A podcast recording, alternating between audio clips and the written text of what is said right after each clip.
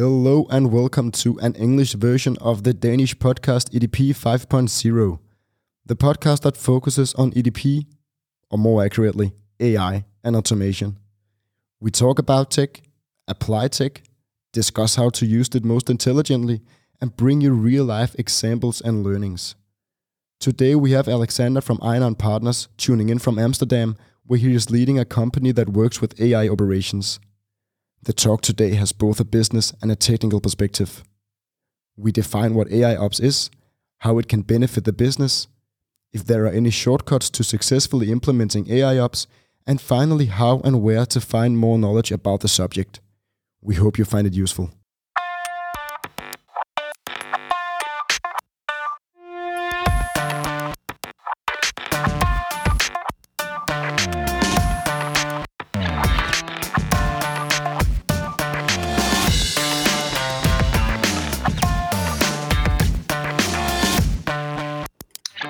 Alexander. Matthias. So uh, welcome and thank you for dialing in. Thank you so much for having me here. Pleasure to be here. Cool. So Alexander, uh, who are you? Where are you? And what do you do? And what are we to talk about here today? Hmm. Who am I? Um, my name is Alexander, and um, originally I am from Sweden, but I'm currently patching in from Amsterdam, where I'm living. And it's quite a warm, sunny day here, and uh, shut off the fan. So um, hopefully it will go well. And um, what I do is that uh, I work as the founder and managing director of a company called Einar Partners. And we are specifically focusing on strategy around the area that we're going to speak about today, namely AI Ops then. So that's the, let's say, one minute version of who I am and what I do. and I guess that's kind of bridging over to the next question. What is AI Ops? Right, right. So I am very, very passionate about data and how that interacts with peoples and organizations. And that for me is, in a nutshell, what AI Ops is about. Uh, contrary to popular belief, AI Ops does not stand for artificial intelligence. It stands for algorithmic IT operations. Um, so, more specifically, as you know, as a society, we're generating more and more data. And if we're looking at enterprises and companies, um, they are also generating a huge amount of data. Um, I don't know, have you heard, Matthias, about this zettabyte explosion? It kind of rings a bell, but uh, please fill me in on it. Yeah. Yeah. So uh, a few years ago, the research company IDC came out with a report, and they claim that by the year 2025, we will generate 175 zettabytes of data in, uh, on a global level.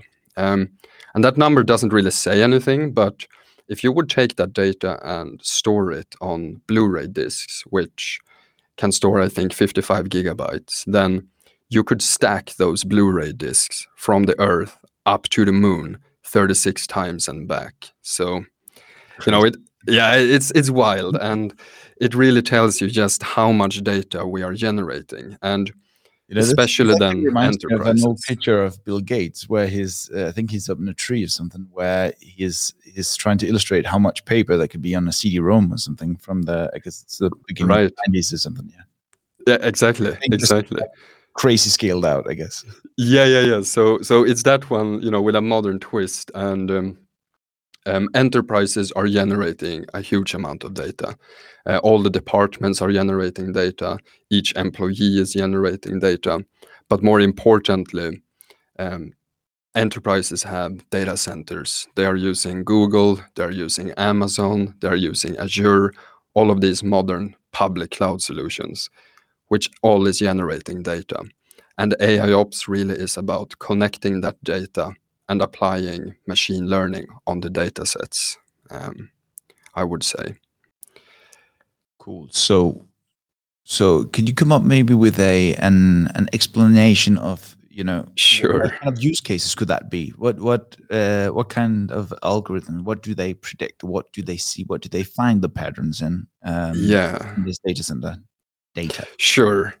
So I think this is a little bit why we're sitting here talking today because that introduction to AI ops doesn't really say a lot when we say applying machine learning. Um, so let's take it a bit more practical and concrete. Then any given data center today, you have servers, you have databases, switches, routers, or if it's in you know Google or Amazon, you might have DevOps. You have all of these different data sources, which by the way are multiplying more and more each year.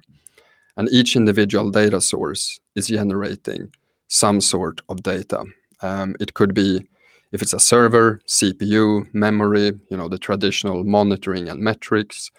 If it is, uh, let's say, IoT, it could be the temperature. Is it on and off? Um, is it uh, cold, hot, etc. So whatever the data is, we can take that data, we feed it then to a AIOps tool, and we can then, based on historic trends and patterns, predict certain, let's say, certain behaviors in that data. So we can actually peek into the future of what is about to happen before it occurs a little bit in an ideal world. can, can you maybe explain the, the difference between uh, normal extrapolation of trends and then anomaly detection? What's the difference between the two and how the machine learning works on the two? Yeah, sure. Um, so let's start with a pretty simple use case to put it into a context. Uh, let's assume that you're a company and you have an important website. Could be a website where customers are ordering something, maybe you're an airliner ordering tickets, whatever it might be. If that website would go down, meaning it's offline, you would lose hundreds of thousands of euros in revenue. And whenever there's an issue, there is always, let's say, behaviors in the data before that issue occurs. So this is where AIOps come into the picture. It looks then at, okay, how has it historically been? How have the, the data acted? All of these different data points, the alerts, etc. And then if it sees that repeating again, it can then warn you that like, okay, last time we saw the data look in this way, the website went offline in 20 minutes, you probably want to look into it now. So essentially, we are predicting an issue before it becomes a problem.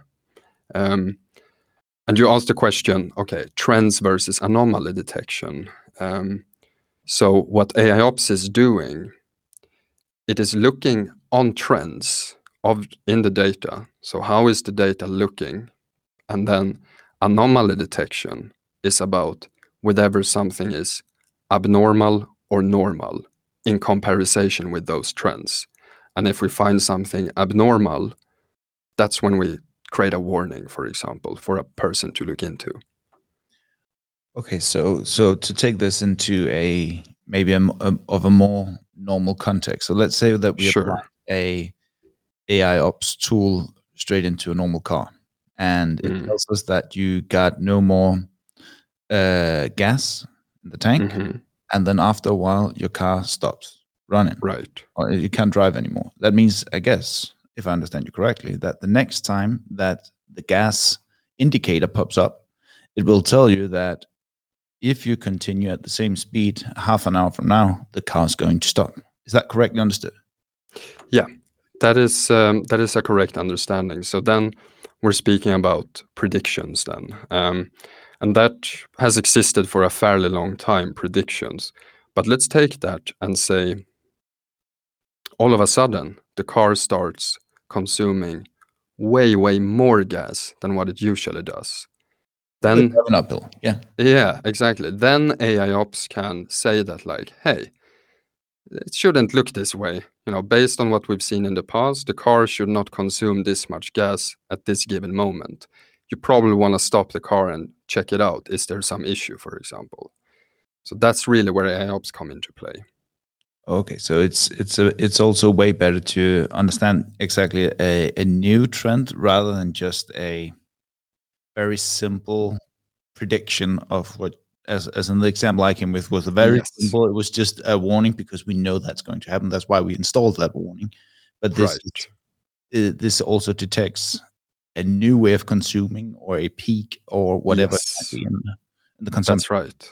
That's right. And you can apply this on any sort of data. So, of course, you know, with with cars, Tesla, etc., they're very modern, um, Mhm. but you can take data, um, let's say, temperatures. You you have a large warehouse and there's lots of freezers, and you have data there um, that you're, you know, what, what is the given temperature right now? There you can detect anomalies. You can take data from, let's say, wind turbines and how they rotate, and you can see also their um, patterns and trends, for example. So it's a lot of data that you can investigate, really. So maybe I could throw a, an example at you, and you can then walk me through how that could be solved with AI ops. Uh, sure. Uh, when paying your taxes in Denmark, uh, Hmm. everybody, every person in Denmark runs into this issue once a year, where you are going in to see how much you need to pay back in taxes, or and and how much um, how how your last year have been. Yeah. uh, this is what we in Danish call a årsopgørelse. Mm. Um, so that means everyone in Denmark logs into um, into the tax ministry, into into their homepage at the same time, and everybody gets queued up uh, Yep. because everybody does it within the same week every year. Right. Uh, and it, um, you know the the solution to it was to make a queue, uh, so everybody gets queued, and then you have to wait in line for three hours online in order to, Mm. or something like that. Uh, it might also once in a while be a little less. Um, but if we see that pattern, it means let's say that we want to solve this. We got all the data uh, from uh, 2021 here, and we want to solve this next year using AI ops. How could Mhm. that, for example, look? And what, what kind of data would flow in? How would we solve it? How can we orchestrate our way out of it? Hmm. Yeah, it's a it's a good question. So, I think in this particular context, the most important thing, um, whatever data we speak about, is that it needs to be formatted in a way that the AI ops tool understands the data. Mhm. So, you know, bad data in, bad data out, that will always remain true. So in this case, perhaps it could be an idea to look at the historic trends of when did people log in, um, how long did they stay, um, what are the regions they logged in from, what what are the exact trends, you know, of these people waiting in queue, for example, and then based on that data, then AI ops could potentially, let's say, detect that, all right, something is really abnormal now because there is 10 times more people logging in this particular hour compared to last year. So we want to increase the capacity and open the queues bigger, for example. So is that actually what's happening behind the scenes in cloud services whenever um, it's auto automatically provisioning more and more uh, compute power, storage power, and so on? Is that actually AI ops working behind the scenes? So if it's a very mature organization, it could it could very well be that AI ops is detecting an anomaly, and based on that, it is increasing the capacity. Let's say. Now, um, the thing with AI ops is that it can only tell you if something is abnormal versus normal, which means that we still need today humans to determine if it's good or bad. So should we increase the capacity or not? If that makes sense. Um, Mm-hmm. so AI ops in itself and all of these algorithms and everything, it's only really good at detecting outliers, anomalies, when something is is not looking as it should. But then there are still humans that looks at it and say, yeah, this is this is really a problem or this is a false flag. Okay, cool. So, so it's more of a, a warning system and a very intelligent Yeah. warning system. That you could put it that way, definitely, I would say. Yeah. Okay. Yeah. So if we maybe back it uh, a bit up here, when in which cases, um, or sorry, to which questions are AI ops then the answer? Um, so if if I'm sitting out in an organization, I've heard this podcast, uh, AI ops sounds super cool, super smart. We got a lot of data. It's actually well structured. Uh, which problem can I actually solve with this technology? So there are a few, let's say, common use cases which most of the companies are trying to solve, and it often starts in the monitoring team of your um, IT organization. So they can, for example, benefit from predictive monitoring. Um, but then you also have things such as predictive maintenance. It's very common, especially in manufacturing, for example, to use AI ops and the, the algorithms behind AI ops to in advance detect when you should um, apply maintenance, for example, on a particular equipment or machinery. Um, AI ops can also be used, for example, um, suggesting solutions to problems. So, based on historic trends, when a particular problem happened, it was solved the following way. We did the following actions. Now we see a similar problem, and we suggest to the engineers or whoever is working on it that they should fix it in this particular way. Okay, so hold up there. That's hmm. something completely different than just putting out an an, an alarm. Might be an intelligently uh, generated alarm, but you're here also based on your previous solutions to a problem. Mm-hmm. You're also suggesting a potential solution to the newly intelligent, intelligently um, um, generated alarm. That's right, and that brings us into the next part of AI ops, which is essentially that AI is easy, operations is difficult. Um, and what I mean with that is an AI ops tool is it doesn't mean anything unless you can automate things based on what the AI ops tool is is warning about. So if it is a warning system, then what do we do with those warnings? So yet again, here AI ops can help and because we can look at pretty much any data. And then we saw, like I mentioned before, that in the past, we solved it in a certain way. We took the following actions, and with 80% confidence, you want to do the same thing now. So then we're speaking about a very mature um, AI ops, let's say, solution or organization, but it's definitely within reach. Cool. So um, if if if I may uh, challenge you a bit there, um, of course, this sounds uh, an awful lot like event management. So uh, that we've been knowing for quite a long time that you got an event, maybe you got in in a data center, you got a server, there's maybe not that much CPU um, mm. capacity left, and thereby when it's reaching a certain threshold, then we're provisioning some new things. So, what's the difference between you know that logically and and and um, uh, maybe more rule-based approach to things and yeah. AI ops and and or is this just you know old wine, new bottles? Or, yeah, yeah, yeah, exactly. So I think there's a mixture of, of these two concepts. Um, there is definitely a lot of, uh, pardon my French, but uh, market bullshit of you know how we try to solve all of these problems automatically. Um, however, um, looking at it in in a let's say simple but accurate way, because what you mentioned, rule based. So for 20 years now, we've had monitoring team and engineers sit and define rules that if this happened, we should apply the following solution. If that happens, we should apply another solution. Meanwhile, AIOps ideally would not need the humans to tell that, but it would just look at the resolved incidents in the past and how does that relate to whatever alerts we're having and so forth.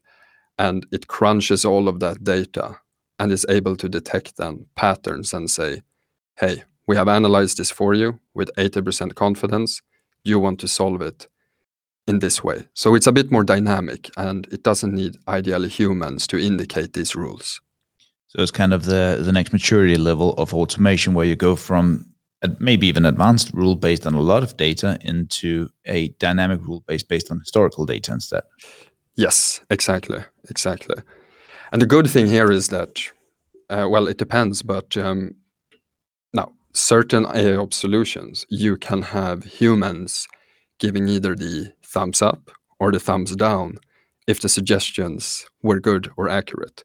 So humans actually help to improve the accuracy of these suggestions, of these predictions, and then it becomes quite powerful. Cool. So um, uh, what, what, I would like to do now is before we, we move all the way uh, down, you know, in the tech basement, um, maybe if you could tell us something about if you're then standing out there in the organization, you this sounds like an issue. You, you have a lot of data, you have a lot of solutions, you have a lot of maybe even uh, or most likely correlating uh, alarms that was generated or whatever it might be. Right. And you're considering then to implement this, uh, and you're now sitting there with and you're to convince your CFO that this is a really, really good idea to look into. Mm. Um, what considerations should you do? Where should you start? Uh, do you jump? Do do you need to go into the big, take the full big Monty? What's the prerequisites, and how do you approach starting up with this? And, and Yeah. what, what's your um, experience in this? Yeah, so it's definitely opening the Pandora's box a little bit. Um, and I would say start very small scale when it comes to AI ops. Um, start with the most common, usual use cases. Perhaps connect a few monitoring tools, see what is the accuracy of the predictions, perhaps do a small proof of concept. Don't go out in that kind of big bang fashion. Because even if you have the technology supporting it, the people in the organization need to follow that technology. So there are changes to the operating models and so forth. So this is really, if you want to convince a CFO or whatever it is, then start with a limited scope, I would say. Um, that's really important. Select a few important use cases, but then be very aware of that. Really, what you're doing here is you're starting a cultural shift in we hear a lot about being data driven, but this is truly what it means to be data driven because the people in the organization they need to have a fundamental trust in the data, in the predictions. And if you are used to defining rules and you know doing everything manually, that is quite a leap of faith in my experience. Okay, so that's actually an interesting take on it. That if you're so so what you're saying is that you got the old paradigm, which is um, process based. It's uh, um, it's process based. It's rule based decision making, or maybe even Right. rule based decision making implemented in an IT system. Sure. Whereas this is more based on the data and, and the trust in that data. Can maybe just elaborate a bit on on, on that? What does that entail, and and uh, how do you Yeah. So what we often see is that the more data you connect, the more um, the AI ops tool is improving. So in order for machine learning to work, we need to have large data sets. Um, and then I would say that there are two types of people who look at AI ops. One is the type that looks at it in the beginning and they say, these predictions are crap. We're not going to go forward with AI ops. The other type of people is the one who, let's say, understands the intrinsic value on a long term perspective working with this. And then, for example, improving the algorithms through human feedback, um, feeding it more data, and so forth. And I always like to put it that imagine in the beginning, the AI ops tool is like a five year old, but slowly it grows up and it becomes your companion. So have trust in the growth of that companion rather than dismiss it from from an early stage. So what you're saying is that you basically put people into the the two camps. One of them, which is very um, uh, quality, and and that the quality of such an algorithm would be very closely correlated, I guess, to the return on investment that you get for implementing that. And then you got the rest of it where they're changing the paradigm, they're introducing this into the entire strategy of it. Exactly, exactly. Which camp I do you would like say- most? Which camp are you in? I'm somewhere in the middle. yeah, so um, I think that there is there is a lot of buzz and hype right now around AI ops, and there's a lot of promises on return on investment. Um, a lot of those promises, unfortunately, fall short. But we got to keep in mind here that all of these algorithms that we're seeing, all of these machine learning things, it was only 10 years ago where that was still in a research state in academia. And today it has been commercialized, but it's still a small baby. However, the wider industry trend is moving towards that direction. So I, I would say, for me personally, don't be overconfident in what machine learning can do today, but realize its long term potential. Um, you know, similar to when, let's say, cars came out or something, then yeah, in the beginning, the cars, you know, they were consuming a lot of gas, they were having a lot of issues. Um, but then slowly we saw that paradigm shift, and obviously more and more companies using that. So So would it make sense to wait? Uh, If you look to the, the maturity of this type of technology, does it make sense to to um, you know jump on the train now? or should you wait a couple of years, or uh, how how do you decide that you know uh, that switch in the paradigm or gradually switch in paradigm?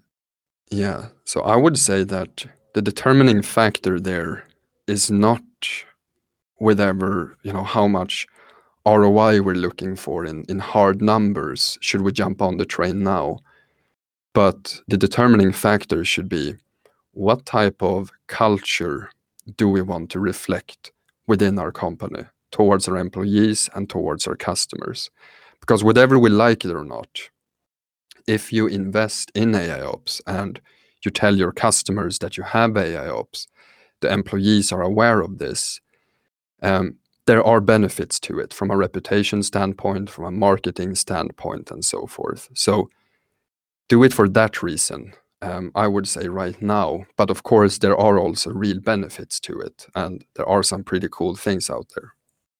Does that make sense? Um, it, it, it, does make sense that you know uh, uh, that if you basically, if if I understand you correctly, what you're saying is uh, return on investment based uh, decision making on whether or not to go with this is not necessarily going to fly, at least on the short term, and therefore you need a broader perspective on whether or not to do this, and it's yeah. maybe more of a strategic consideration as well, and you know, fit yeah. for future and all that stuff. Exactly, and and it's also about a consideration of what image do we want to portray um, towards our shareholders, towards all of these different stakeholders, and if we already today, although it's in an early stage, but if we can pride ourselves with using machine learning, using AI, then that can be worth a lot for for a lot of organizations. Um, but you're right. Um, sometimes the ROI is not always tangible in in hard numbers. Um, so you gotta get away from that mindset a little bit. I would say. Okay, cool.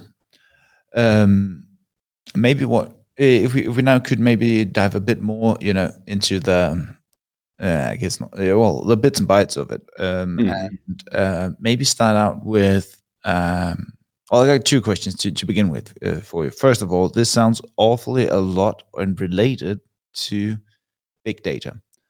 Um, so maybe you could um, try to, or, or at least that AI. It sounds like AI ops is what you do on big data yeah. to some degree, or or or maybe maybe you can elaborate a bit on on those two terms because you're in the beginning you talk a lot about these huge data um, amounts that comes in and that makes AI ops more valuable. So so how does these two concepts relate? Yeah, I think you hit the nail on the head there a little bit. Um, in matter of fact, in order for AI ops to work, you need to feed all of this data. And what you're doing is essentially you're creating a data layer. So it is very much related to big data. Um, and for those of you who is listening and might not really know what exactly is big data, then well, often you have these data lakes that you're creating and you're connecting a lot of sources to these data lakes and you can use it for reporting or whatever it is. Um, and AIOps work in a similar fashion that you need to have this, this pool of data where you put in maybe monitoring or IoT data or whatever it is. But I would say that those two worlds are very similar. AI ops needs big data in order to work. Um, there is no way of getting around that. Okay, awesome. Thanks. And maybe on to the next question. You you, you mentioned that you should consider your um, your algorithm uh, mm-hmm. as, uh, I guess, adopting a, right. a five year old and, and then helping them to grow over time. So, how do you nurture um, such a child? Yeah. So, this depends a little bit on, on what AIOps tool that you are using. And there are various approaches one can take here. One is that you have your own data scientists. Um, you build your own, you know, tools maybe with maybe TensorFlow or something like that, which is very common. Um, then you also have solutions, AI AIOps solutions, where it's more plug and play. And those algorithms are what is known as semi supervised, meaning that you have people and the algorithm working together. So, thumbs up, thumbs down, rating, uh, how accurate was it on a scale of 1 to 10, whatever it might be. But you need that human input, right? But then you have the other type of algorithms as well, the third type, which is completely unsupervised. And those algorithms should learn by themselves. However, a disclaimer here those third types of algorithms um, they tend to be more expensive and it tends to be less tangible use cases around them because the data needs to be so generic that the algorithm must be able to learn itself without any human interfacing. Okay, so does that uh, still only, you know, um, is the use case still only within, you know, alarming and, and finding those patterns, or does that also extend to the uh, to the recommendations and and and the actual solutions to make some of the problems, or is it only within the first kind of?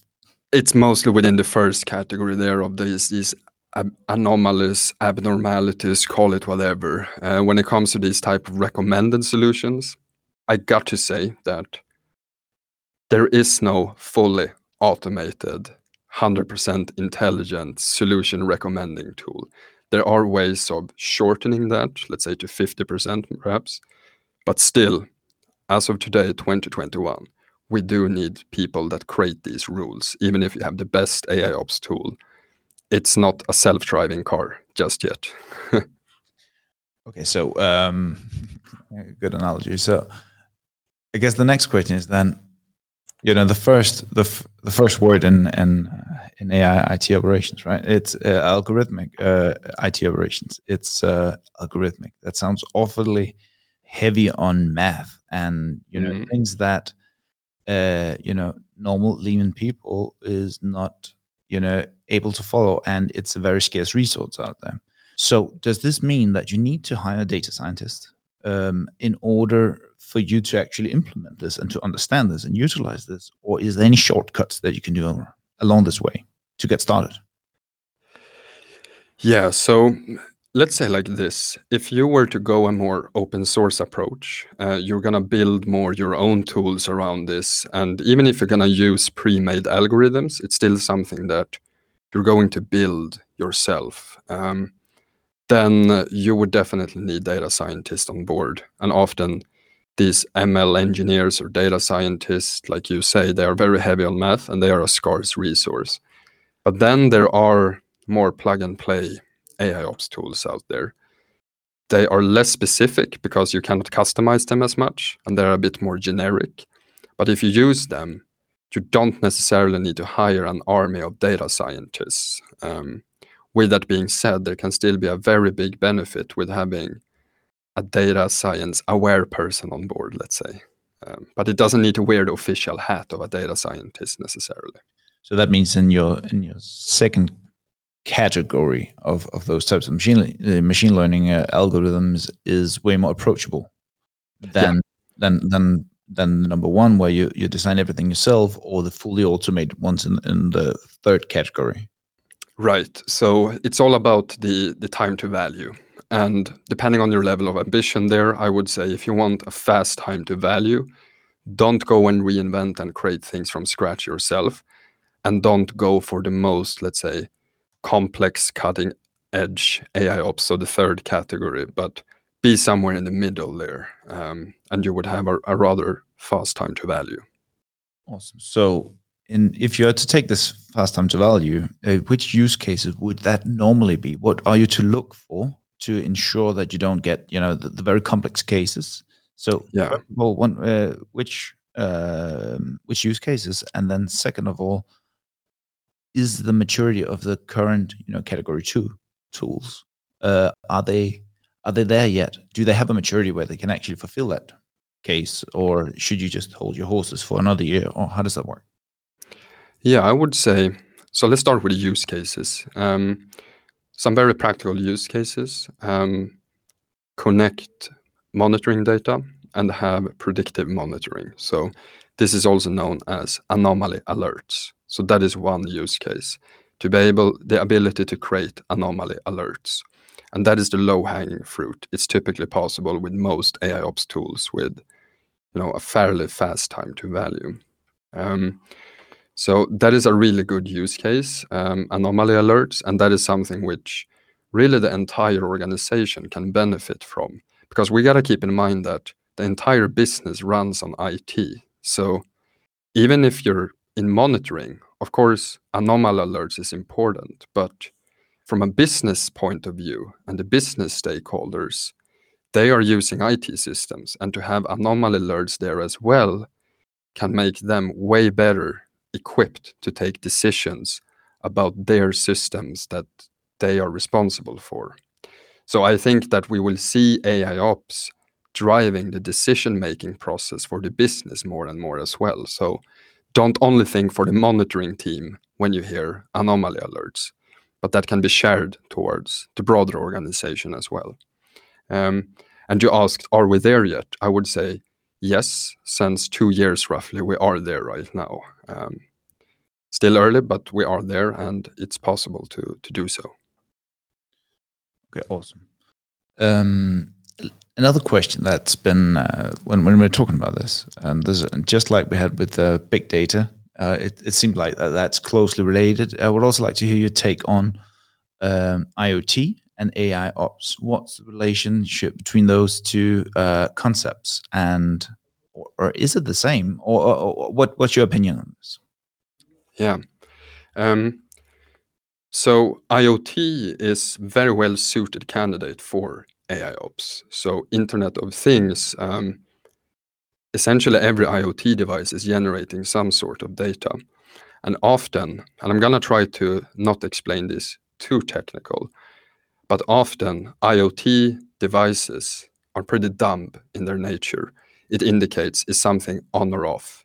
What's the temperature? Um, is it cold or hot? You know, it's it's very black and white IoT devices. Uh, maybe it's a humidity sensor you have or whatever it might be.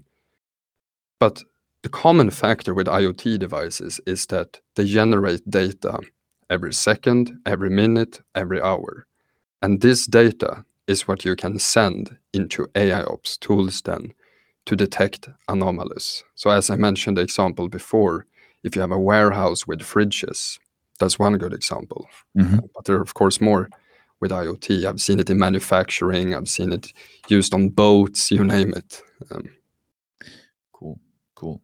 So um, I guess for my um, uh, for for for really, you know, um, trying to get the bits and bytes of it, can you try to explain to us that the concept of AI ops? Which components does that consist of? Uh, because we keep on getting back to to the algorithms, to some machine learning yeah. and some stuff. So, which components does this cover? Um, let's say that you were to build it yourself. Which, which component do you need in there, and and and so on, so we so we can maybe demystify that a bit.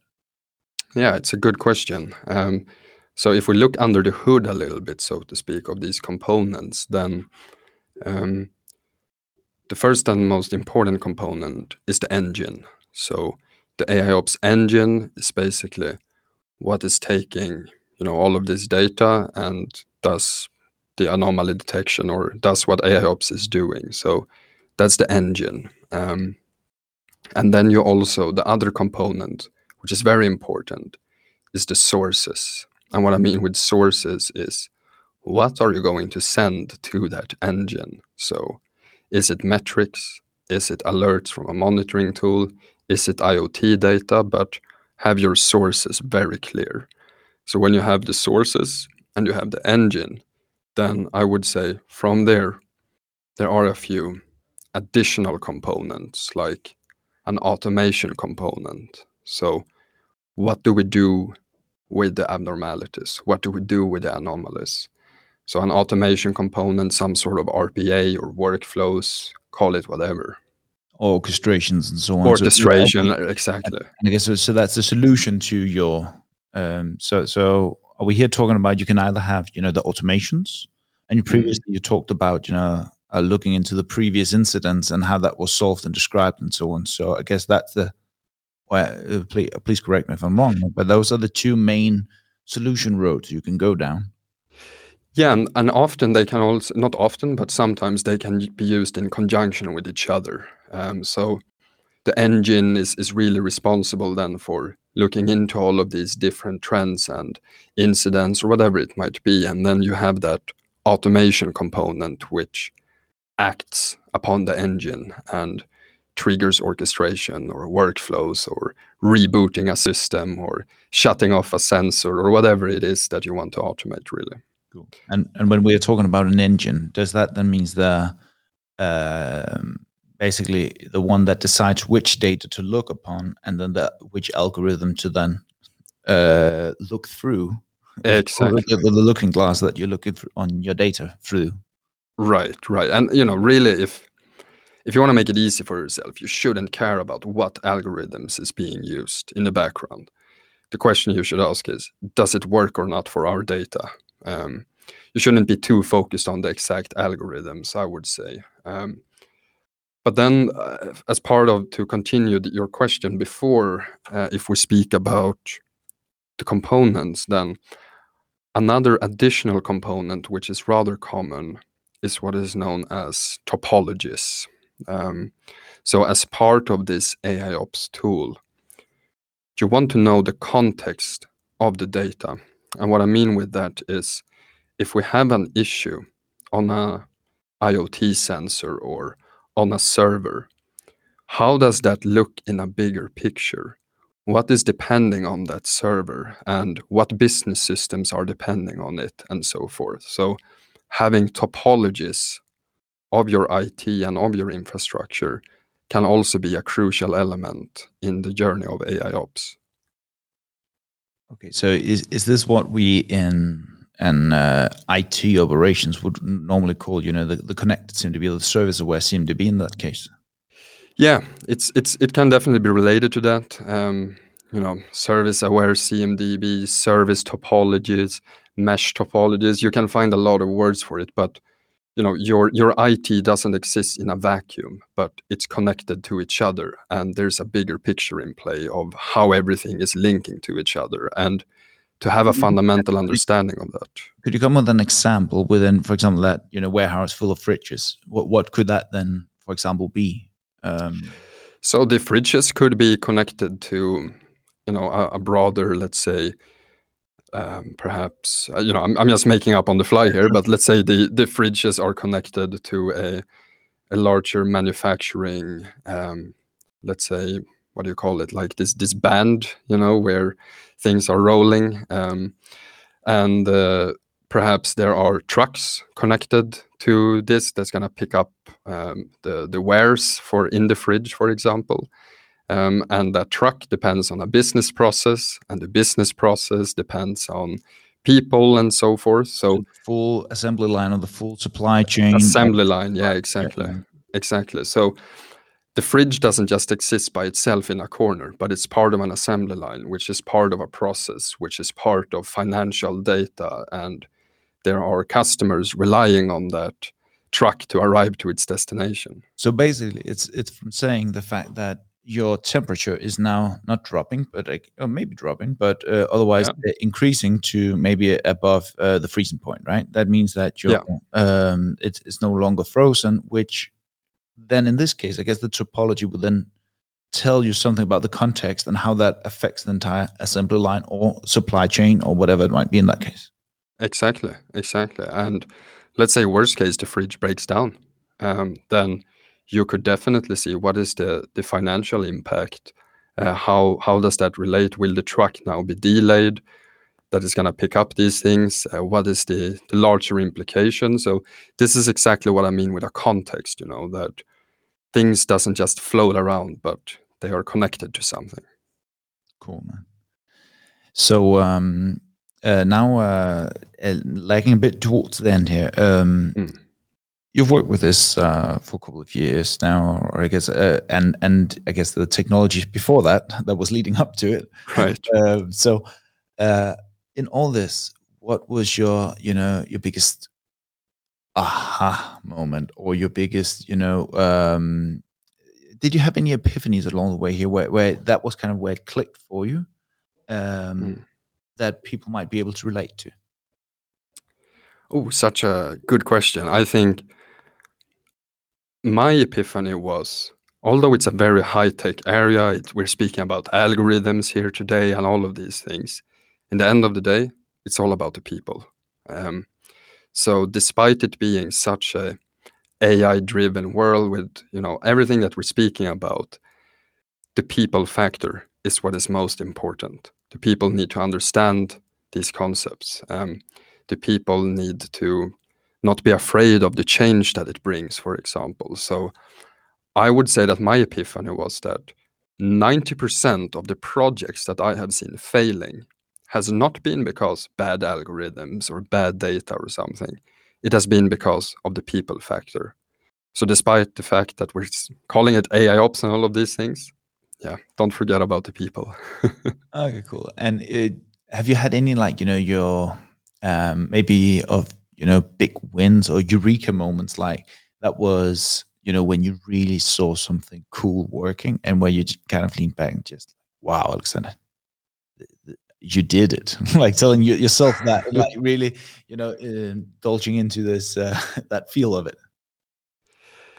Yeah i i think it was probably in the beginning a few years ago you know i was a skeptic um, and uh, i started really getting under the hood with this ai ops and i was working at uh, a rather large company and kind of helping them implement it and uh, that was the first time where I saw this kind of AI ops engine starting with these predictions. And as I said, I was a skeptic, you know. Mm-hmm. So I mm-hmm. went up to the engineers and uh, I asked them, like, guys, does this really fit?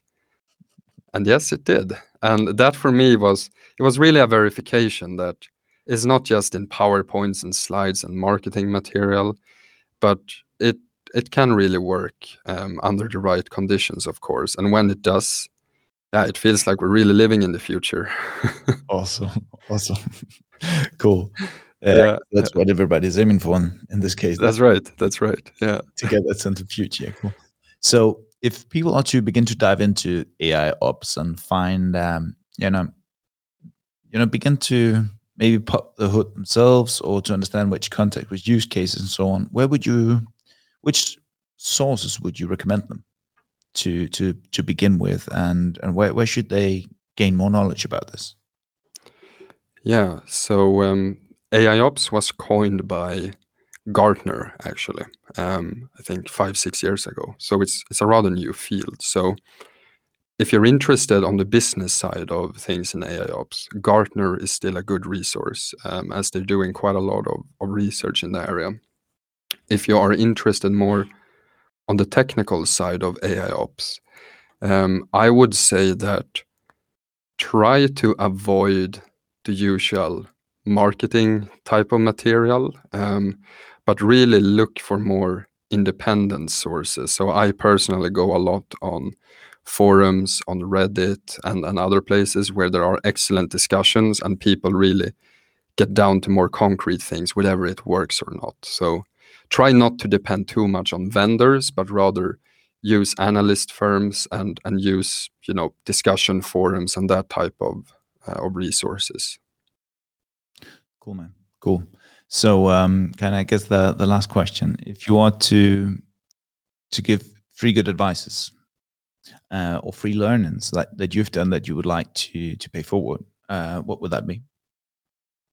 Right. So the first advice would be that um, it's extremely important to to have a data culture when it comes to AI ops. So you need to have support from the top, uh, from the management level. So that's the first advice. Be aware of the data culture. Um, the second advice, I would say, manage your expectations. Um, realize it is a new area, um, and there is still a lot of work to be done. So don't you know expect too much science fiction. It's still cool but manage those expectations. And the third advice i would say really focus on um, the time to value. Um, so don't embark on a big bang ai ops project. It's going to take two three years but start small see if it flies for you um, and build from there. So time to value is for me really important. Cool, man. Thank you so much. Uh, it's been an absolute honor to have one of the, um, I guess the the leading practitioners uh, in uh, in the studio. So um, thanks so much. Oh, thank Yeah. you guys. This uh, it's been fantastic. So thank you so much for the questions and the productive discussions. I, I love it. It's right up my alley. So cool, man. But um, thank you so much for dialing in, and um, wish you all the best in the future, man. thank you so much and have a great summer, guys.